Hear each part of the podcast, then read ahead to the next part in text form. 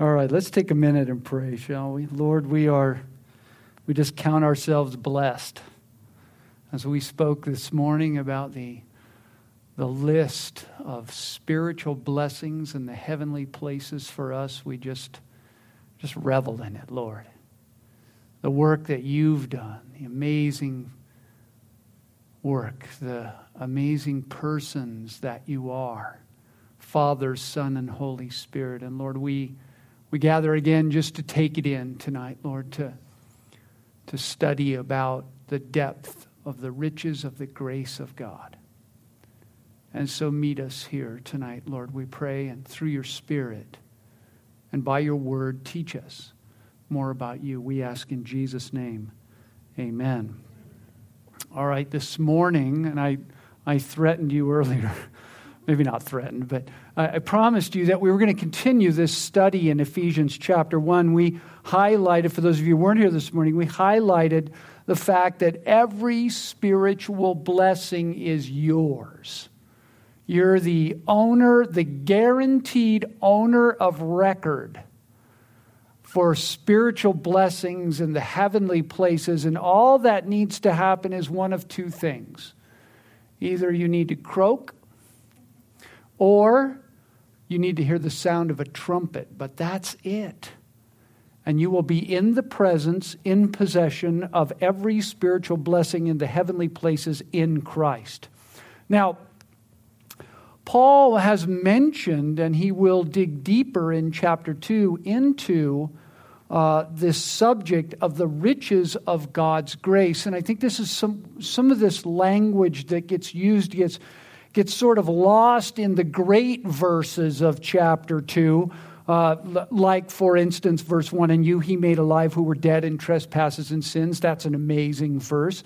Uh, or, For by grace you have been saved through faith, and that not of yourselves, etc., etc. These are, these are the keystone verses of the doctrine of grace. But there is something called the riches of God's grace to us. And I think that this elevates the conversation beyond some, uh, some use of cliches or cliche verses, if I can say that. And so, you know, as he works through uh, the rest of chapter one, one of the highlights of the rest of chapter one is this idea that he was praying that they would understand the exceeding power that raised Jesus from the dead because he says that is the same power that it is that is at work in you and me with regard to the riches of his grace and uh, that power uh, works through what I'll call, for lack of better terms, perhaps unbelievable grace. It's just unbelievable. It was you and I. We try to be gracious to people, you know. So we'll smile and we'll nod our head and you know, those sorts of things. But this grace that we're going to discover again tonight, hopefully we'll rediscover it in some ways, uh, will be. Um, it's just stunning and very important. And I think very dangerous uh, in the way some people handle God's grace. When we elevate it to its proper position, I think you'll, you'll understand what I'm talking about. Let's look first at chapter 2, verse 1. Our condition, you were spiritually dead, your location was lost.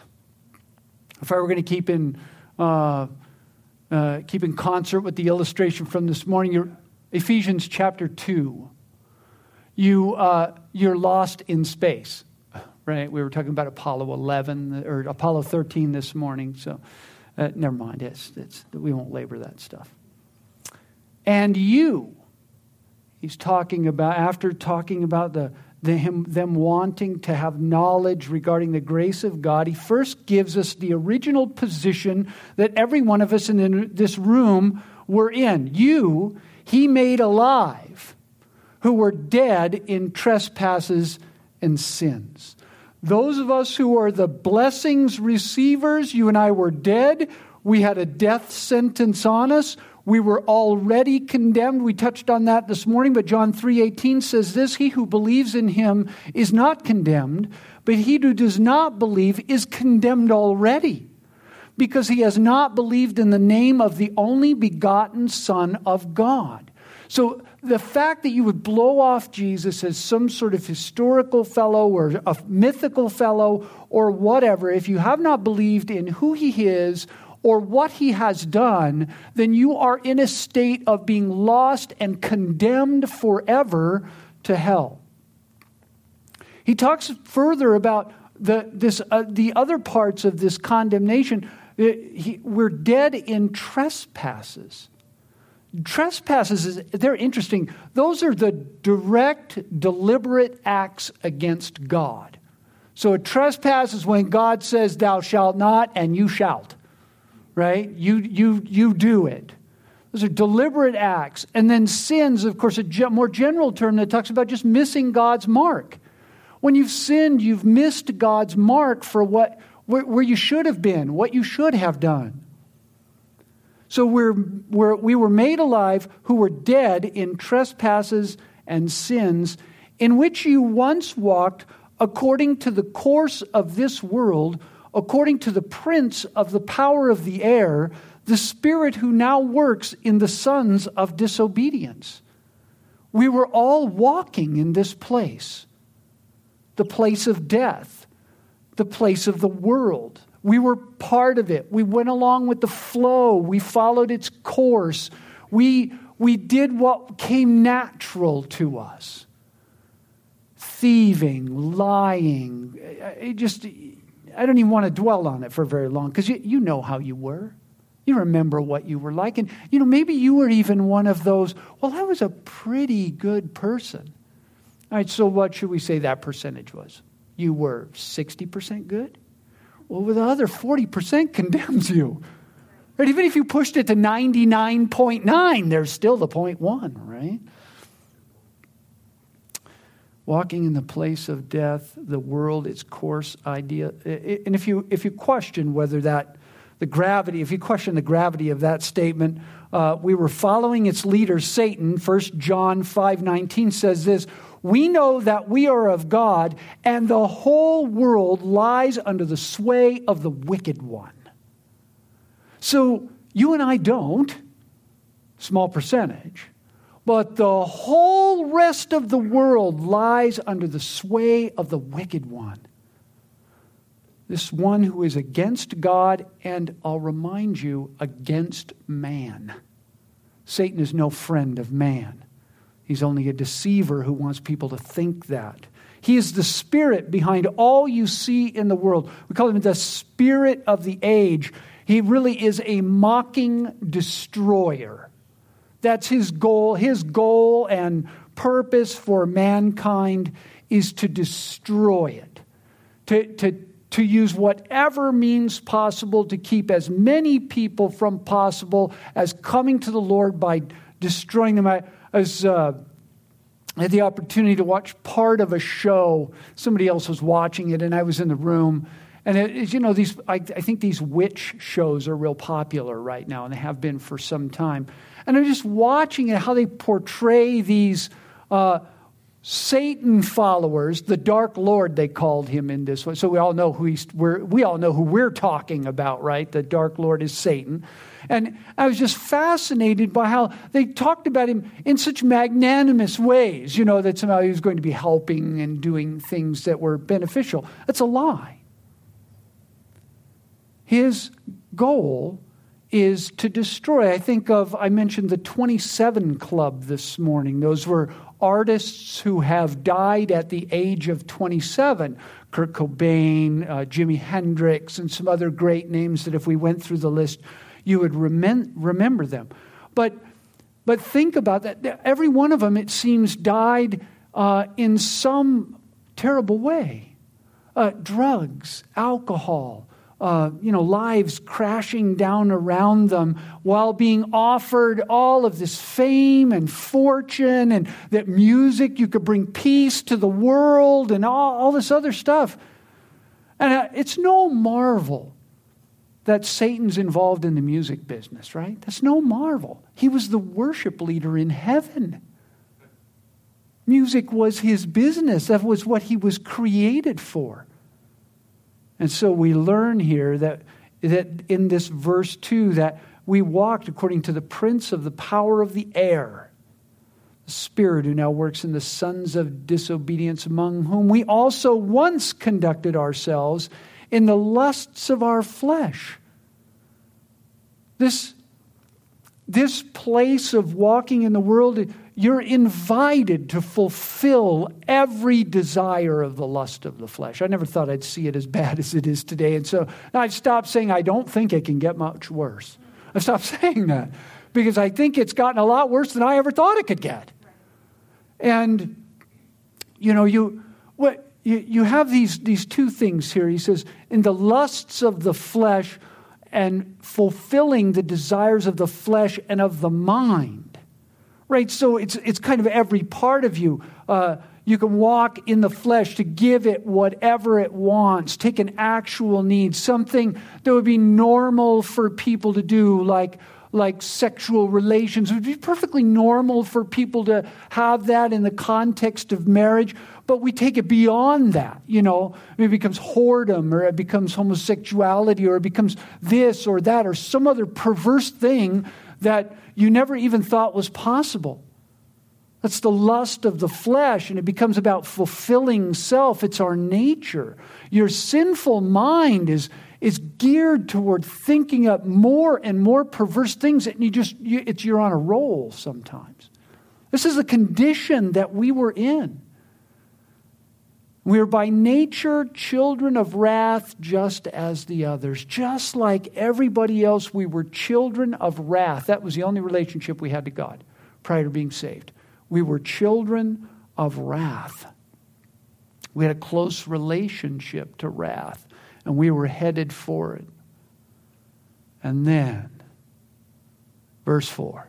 Finally, we've gotten through that now. Take a deep breath. We got through the bad part. All right? Verse 4. But God, right? In the midst of that horrible, terrible situation in which we all once walked, so there's none better than any other here, but God, who is rich in mercy because of his great love with which he loved us, even when we were dead in trespasses, made us alive together with Christ. And then he says parenthetically, by grace you have been saved. Amen. By grace you have been saved. He is rich in mercy. This, and we start to talk about, and this Paul, I believe, writes this chapter with those two things in juxtaposition on purpose. So you can see where you came from, what you were, how bad it really was. And then you can look at that in the light of what God did. And then you're just like, right? Wow. It's amazing.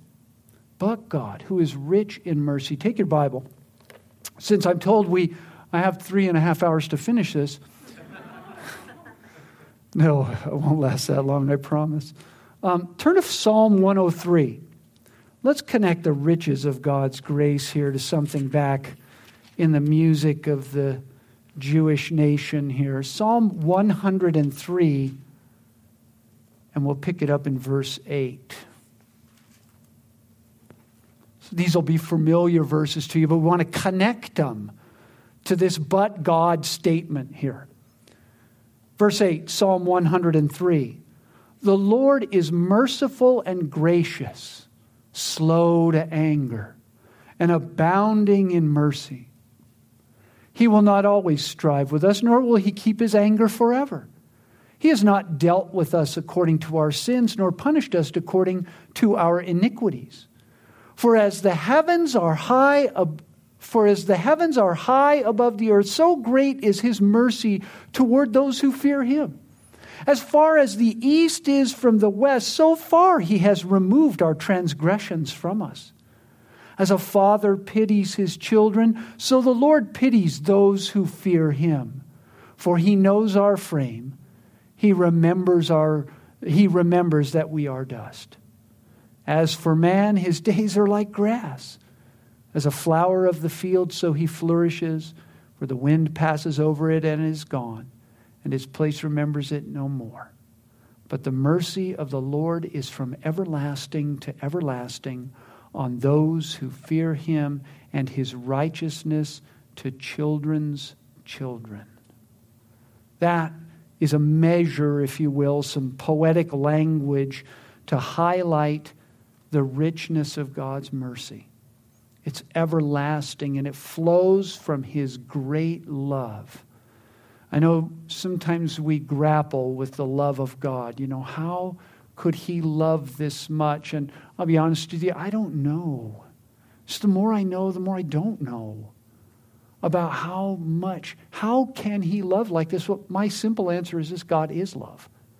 He has, that's His nature, and it flows from Him as natural as anything. It's called great love. The Greek word is polis, and it's the love that goes way beyond, right? That gives you a kind of a, a way of grasping onto it, maybe a little bit. This, this idea that the writer was trying to convey by saying this love goes way beyond, and that love was pointed toward us, even while we were rejecting him. It's hard to love people when they reject you, right? And we were just like, oh, well, I'll show them. You know, I say, you're going to hate me, I'll hate you back, you know, or whatever, you know, what is, or, or we just avoid, avoid them and, and try to act religious or whatever. But God, you know, God, not that way. Even when we were in dead in trespasses, He made us alive together with Christ. He did the work. Before the foundation of the world, we learned this morning. And it's through grace that we're saved. Unmerited favor. That's what the word grace means an unmerited, undeserved favor that was bestowed upon you. You didn't deserve it, you couldn't have earned it, it was just given to you. And grace does the work of salvation. Watch now. Even when we were dead in trespasses and sins, made us alive together with Christ. By grace you have been saved, and raised us up together, and made us sit together in the heavenly places in Christ Jesus. Now, I warned you earlier today about that in Christ Jesus thought that just Paul just keeps hammering it every chapter, every verse so far. You recognize, hey, the location of the blessings, the location of this being raised up together and sitting together in the heavenly places is in Christ Jesus. In other words, it's affected, it's already done. We're just not there yet. Like I told you this morning, you're on layway, right? And so this happened, this happens in the heavenly places in Christ Jesus, that in the ages to come he might show the exceeding riches of his grace in his kindness toward us in Christ Jesus. So we're alive with him, raised with him, together with him. It's all done. It's happening in the past tense in the scripture here, and it will make eternity the showcase of grace when you and I are there, I'm, I'm, I'm more and more clear on this in my own mind. When you are uh, and I are there, the thing that is going to cause us to be effusively pro, you know, proclaim Him and and uh, and praise Him and and fall in love with Him over and over again is going to be this very thing: the riches of His grace. That there was this one exceeding thing driven by love. Love drove grace, and as a result of that, we were saved spectacularly, unbelievably. And in, in eternity, we will uh, see this showcase of the exceeding riches of His grace in His kindness toward us in Christ Jesus through that conduit again, right? And now we get a, an explanation. Now, remind you, I, have said this for years, and I, I, like to remind everybody of this. When you see the word for, F O R, for, that means an explanation is coming, right? He's getting ready, he just said something, and now he's getting ready to build on that very thought. So, watch what happens here. For, he talks about the exceeding riches of his grace. Then he says, For by grace you have been saved. This is, this is the, the if you will, for lack of a better term, the machinery of salvation. Besides Jesus dying on the cross and all of that, the machinery of it, the driver of it, is uh, grace. Grace saved. And it happened through faith. God acting solely on his own in this matter. For by grace you have been saved through faith, and that not of yourselves, it is the gift of God. So you didn't earn it. You can't, and he's going to talk about that in a minute. But he, he's highlighting the riches of God's grace now. He says, because by grace you have been saved through faith. Now, this is coupled together. It has to be because faith is the vehicle by which you obtain grace. Right? So you have to have faith. Faith comes by hearing, hearing by the word of God, right? But faith is what takes you to the place of grace to be saved. This is really important. he says this grace, it's, it's or this faith, nothing of this is generated by you. It's the Holy Spirit coming alongside, revealing it and showing it to you. And then he says, of course, it is the gift of God. It is unmerited favor. It's poured upon, it's poured out upon us uh, in, in such fullness and, and in you know looking at those first verses on such so many undeserving souls and he poured it out you know what i'm saying? There's a little, there's a little sprinkle of grace. Guys you know, i feel sorry for you but no it might as well have been lake tahoe getting dumped on your head. Now he gets he, he's you know paul's a jew so he has that background that he's, he's coming from. And, and now here's where he separates himself from his own Phariseeism, like pulling out your own toenail, right? He's, he's going to separate himself from his own Phariseeism. And he says, not of works. This is an exclusive statement. The book of Romans, he argues for chapters about the difference between works and grace. And here he just nails it down for you and I. Look, this unmerited favor is not of works. You can't earn it. Be as good as you can be. Keep nine of the Ten Commandments if you can. But there'll still be one you blew. And you'll find yourself, people get tied up in doing works, you know, they, they find themselves disappointed in themselves. They're, I'm disappointing God. I'm disappointing myself. I, I can't get my act together. What's wrong with me? What's wrong with you is everything. I'm sorry.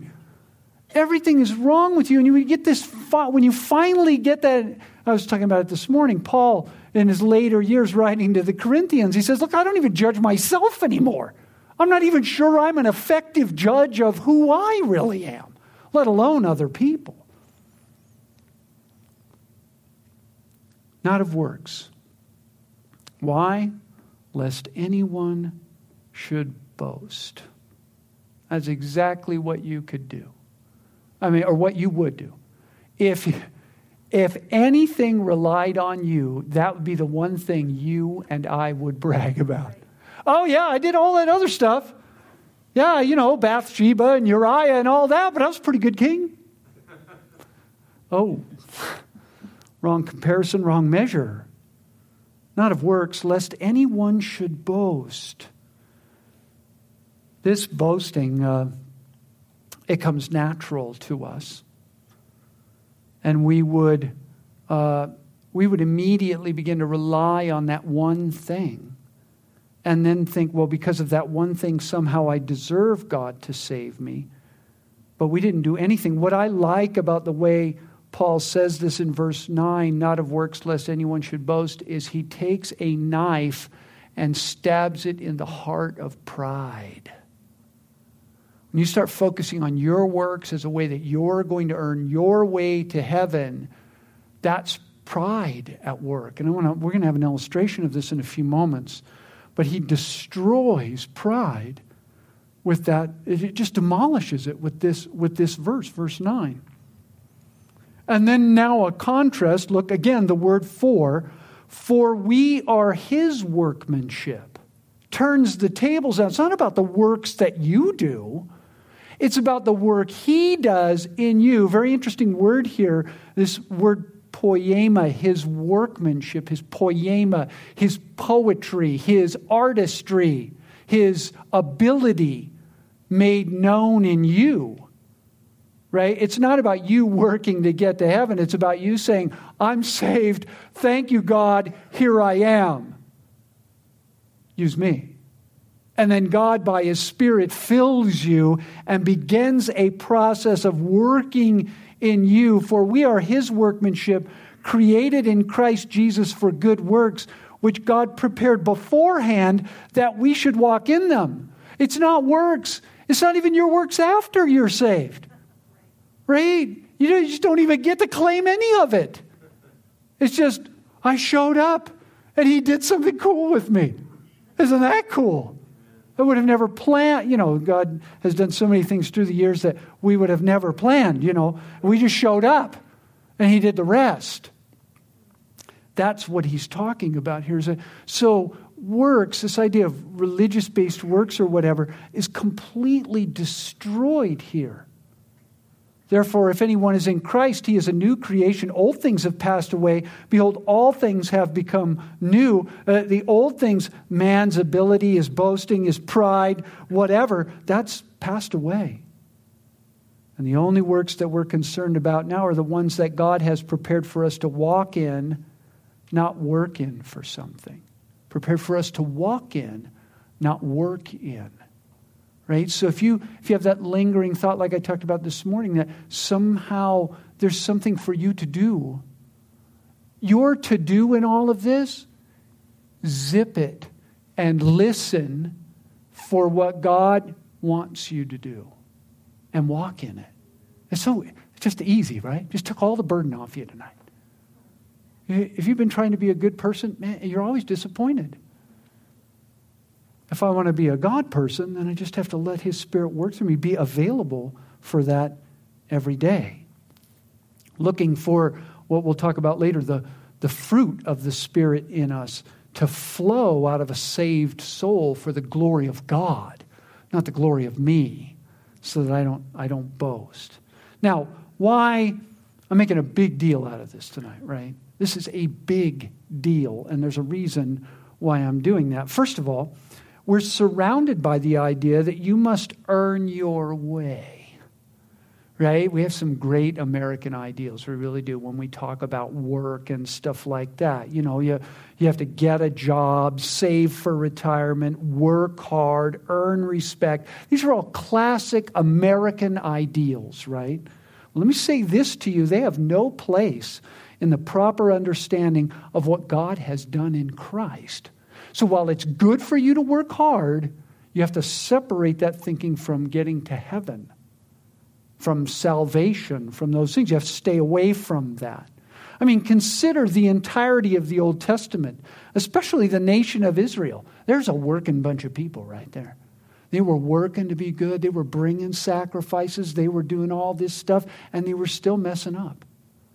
I mean, before they had the whole worship system down, they were ready to throw Moses to the wolves, you know. They had a rough go in the desert. We know that. And, and you know, then they were given the law of God. They actually had it written down by him, told exactly what to do. And over and over, vis a vis the book of Judges, right? If you've read the book of Judges, uh, 40 years and then, and 40 years and then, and 40 years and then, and go, okay, I get it. They kept messing up. We can't even do the 10 main things. As I've said, our work is a failure.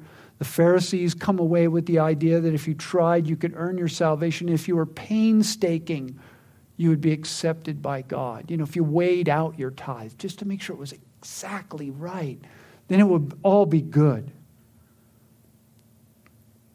They couldn't do it either. In fact, they, they disgusted Jesus with their emphasis on that. Many other religions encompass the same idea. Eat certain things, stay away from others, right? The Muslims, uh, very similarly to the Jews, don't like pork, right? Stay away from that. You can't eat that. You'll become defiled as a result. You have to go on a mission in some religions, or you have to go to Mecca if you're Islamic. These kind of things are important as part of their doing in their religion. But why do these ideas persist if the, in the face of man's failure to be good? Why, why does it go on that we have this idea that, that we need to be good in order to please God? I'll tell you why.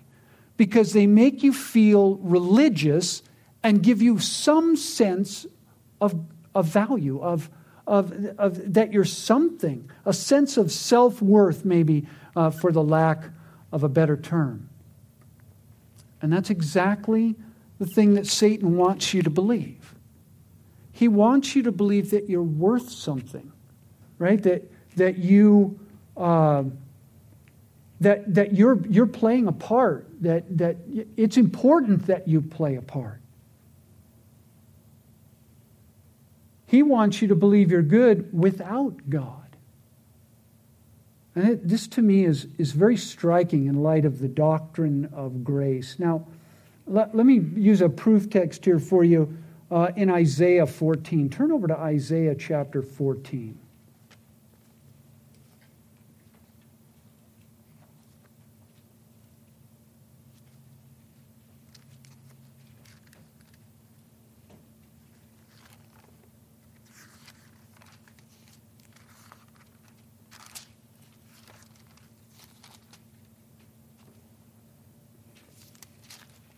Remember, I said that it destroyed pride. That was the, the thing that verse 9 did. In Isaiah 14, we have a very interesting picture of the fall of Lucifer. Read the verses there in verse 12 of Isaiah 14. How you are fallen from heaven, O Lucifer, son of the morning. How you are cut down to the ground, you who weakened the nations. For you have said in your heart, I will ascend into heaven. I will exalt my throne above the stars of God. I will also sit on the mount of the congregation, on the farthest sides of the north. I will ascend above the heights of the clouds. I will be like the Most High. You ever wonder what Satan's sin was, was pride.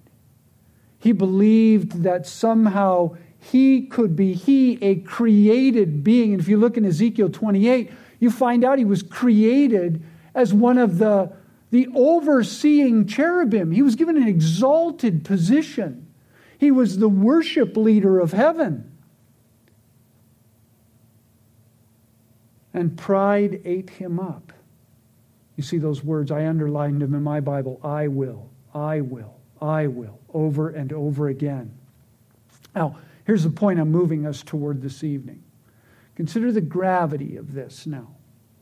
You have Satan working in his children to get them believe, to believe that grace is unnecessary and works are involved. He's doing that because he believed he could do works. He is the the king of pride, if you will. Let me ask you this question now. What kind of an insult is it to God for anyone to think that their efforts are a substitute or a help in the process of salvation or living the Christian life? Now, think of the gravity of what I just said. If you suddenly come away thinking that somehow it's your work or something you have to do or you have to keep doing in order to get to heaven, exactly what are you saying? Because if you believe this is true, then why did Christ have to suffer and die? What would be the purpose of his horrible death? What would be the purpose of, of, of watching that unfold? Only for partial forgiveness? A sort of a boost up?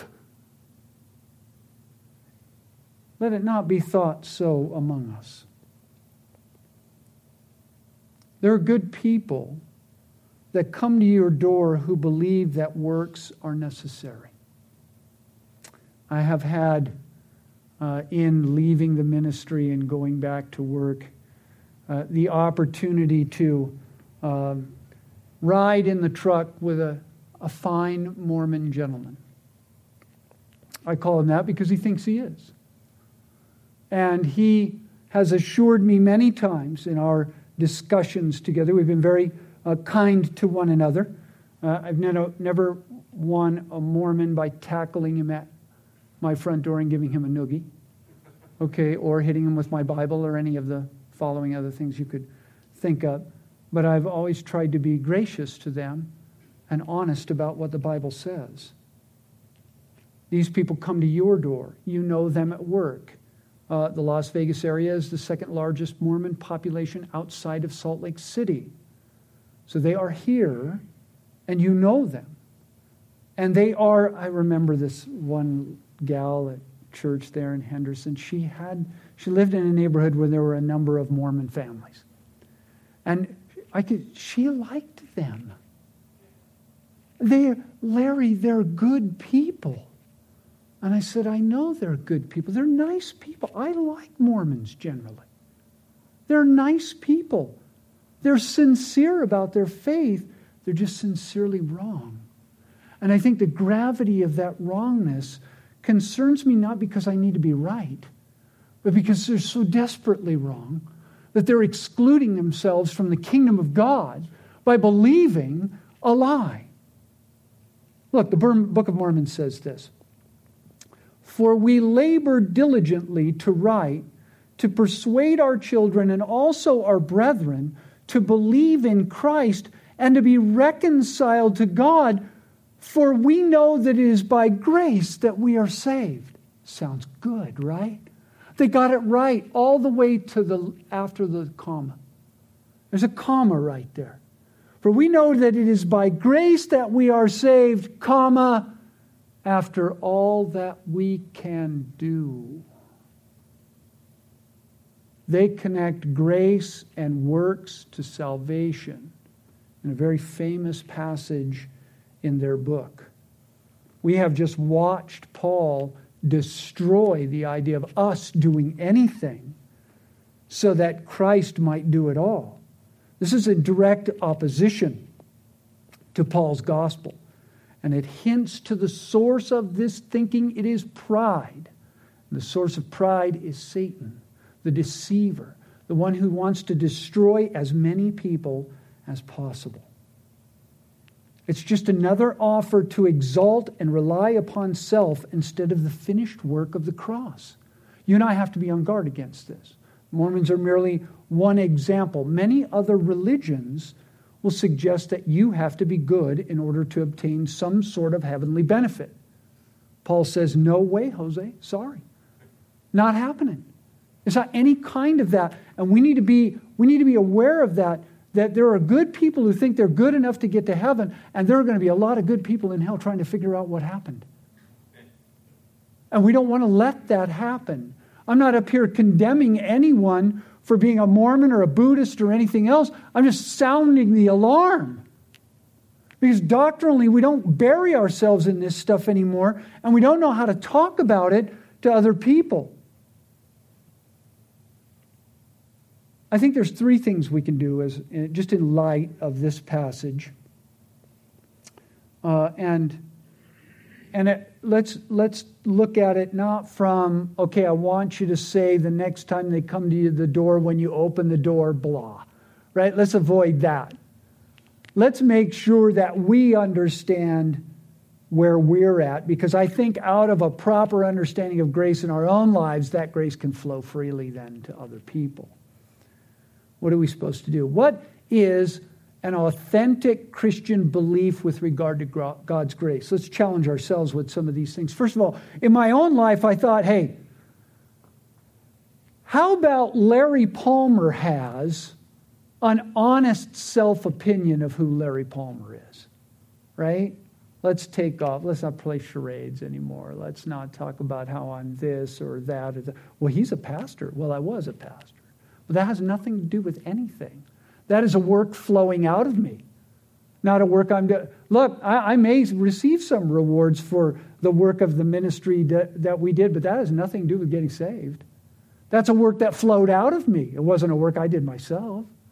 I wasn't interested in that. But what, what do I mean to have a proper self opinion? I prefer not to deceive myself at this age. Paul says this about every person there's none righteous. No, not one. There's none who understands. There is none who seeks after God. They have all turned aside. They have together become unprofitable. There is none who does good. No, not one. I'm one of the no, not ones. And so are you.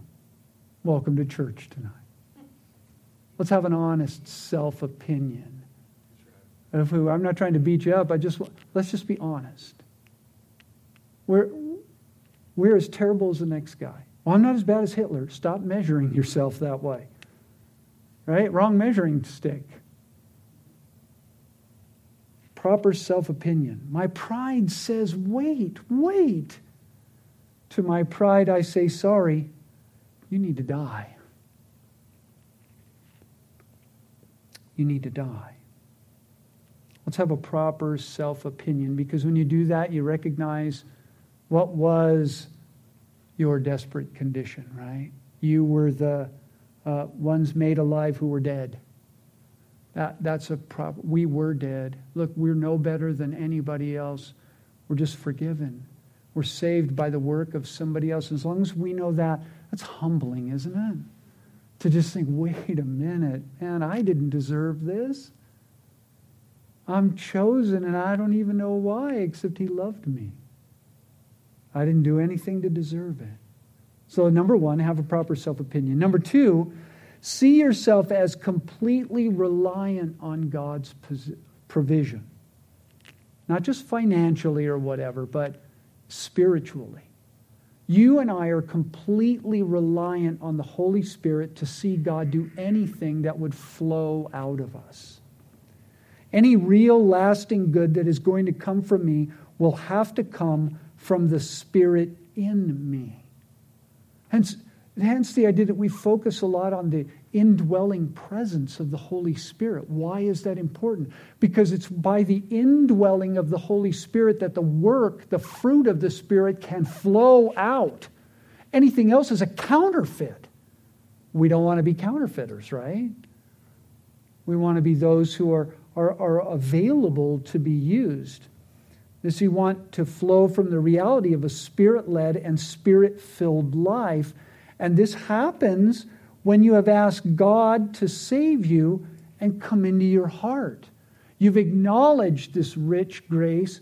You've asked Him to come in and take up residence and to begin His work inside of you and start his work of change inside of you, you have to be completely reliant on God's provision through grace to be anything that God can use, not of works. Because if it was, you would boast, and so would I. We're no different. So, number two, see yourself as completely reliant on God's provision. Number three, seek to see the fruit of the Spirit flow out of your life. Right? We, it's not our works. I think once I realized this in a practical way in my own life, witnessing to people became so much easier because I wasn't trying to figure out how to do it. And these Mormon kids on their mission would come to the front door. They all believed I was saved. They had no basis to believe that. I'm not a Mormon. but they all believed I was saved. And the reason why was because they heard the riches of God's grace at work in Larry Palmer's life wasn't about what Larry Palmer was doing. But they heard the testimony of the Spirit working in your life. I think, what, what is it? So we're talking, I'm sort of talking in generalities. Let's get particular here in Galatians 5 19 through 23. Listen to these words. Now, the works of the flesh are evident, which are adultery, fornication, uncleanness, lewdness, idolatry, sorcery, hatred, contentions, jealousies, outbursts of wrath selfish ambitions, dissensions, heresies, envy, murder, drunkenness, revelries, and the like, of which I tell you beforehand, just as I also told you in time past, that those who practice such things will not inherit the kingdom of God. That's not the fruit of the Spirit. There's another thing where he's putting two things in juxtaposition for you. He wants you to know what's not the work of the Spirit so you're not confused, right? And then he's going to lay out for you the, the things that are. But the fruit of the Spirit is love, joy, peace, long suffering, kindness, goodness, faithfulness, gentleness, self control. Those all are not me. They're not Larry Palmer. They didn't come natural to me. I'm not naturally a kind guy. I'm not long suffering by nature. Do you know how many men are not long suffering before they meet Jesus? I'd rather just have choked you and put you out of your misery. Right? You're going to put up with this nonsense. But then all of a sudden the Spirit of God comes in your life and you're you've sensed this work and you're like, who am I and what have they done with Larry Palmer? Right? I, I'm putting up with this. This guy's saying terrible things about me and I'm putting up with him. And I don't want to choke him yet. What? Why is that? That is a saved man experiencing the Spirit of God doing the work of God. I'm not trying to make myself better. Peace and joy. Hard things to come by in this world, but not if you're walking by the Spirit. joy out of the craziest things. You know, you see God do something cool, and you're just like, oh, yeah. Most people aren't even thinking that way. If you're to tell somebody who's a non believer that, you're just having a moment, you know. Oh, hey, I just saw this guy and I told him this. What is wrong with you, dude? Fruit of the Spirit, kindness, being kind to others. I find, I find that work wanting to escape out of me. It's like this Mormon guy that I ride with in the truck all day. I just want to be kind to him. I want him to know the grace of God at work in my life. Let that testimony, you know, they're all about their testimony, right? Well, I got a testimony. I got a testimony that God is changing me, dude, and I don't have anything to do with it. And of course, he responds by saying, Well, you have to have something to do with it. He's a firm believer, and who knows what will happen, but one day maybe the grace of God will become real to him. What happens when this is not happening in your life? Maybe you're you're, you're going through a dry time, or maybe you're going through a time where you're just not seeing the Spirit work the way you think you should. Maybe you're thinking, well, man, I need to do some works here in order to. No. When I see that happening in my own life by prayer, I ask God to change me by His work. I just realize that if I'm trying to start working, then God, I'm elbowing Him out of the way, right, to try to get to the front and, and do what needs to be, what I think needs to be done. Whereas, rather, by prayer, I should be asking God to change me by His work. And realizing that when I'm failing, it's the flesh. I'm letting the flesh begin to govern what it is that needs to be done. So, those three things then have a proper self opinion, see yourself as completely reliant on God's provision and seek to see the fruit of the Spirit flow out of your life. Those are practical outworkings of this passage. And I want to elevate, as we close here this evening, I want to elevate for you this doctrine of the grace of God, this teaching of the grace of God. When we suggest that there is work to be done to assist in salvation, I think it's I don't think it's too much to say that you are slapping God in the face. It's serious. And for that sin, many will perish. And it's up to us to not only live out that doctrine, but be ready to articulate one of the most important things about God the riches of His grace in Christ Jesus. Let's pray. Lord, we. Uh, we tend not to be gracious people. And yet we've been shown amazing grace. And we're grateful, God, again, tonight for you just through your word showing us that kind of thing more and more. Maybe I hope for you tonight that this exposure to those passages again has, has stirred up a a greater passion for the love of God's grace. The most important thing that ever happened to us was His love through His grace. We're blessed with many spiritual blessings. And so for us tonight, it's just a simple thank you. Thank you, Lord, for doing the work. Thank you, Lord, for the work you're doing now. And thank you, Lord, for the work you're going to do. As we just refresh ourselves and recognize these things again, I just know, Lord, that you're going to you're going to do more. And so we look forward to it, God. And uh, Lord, for me as well as for every person in the room tonight, I just ask, Lord, grow us in grace so that we might be effective receptacles of it and distributors of it. For every ounce of grace you pour into me, Lord, I pray that you would let it leak out into the world around me. We ask that your work, your artistry, your poema, Lord, would be effective in us, and we ask it in Jesus' name. Amen.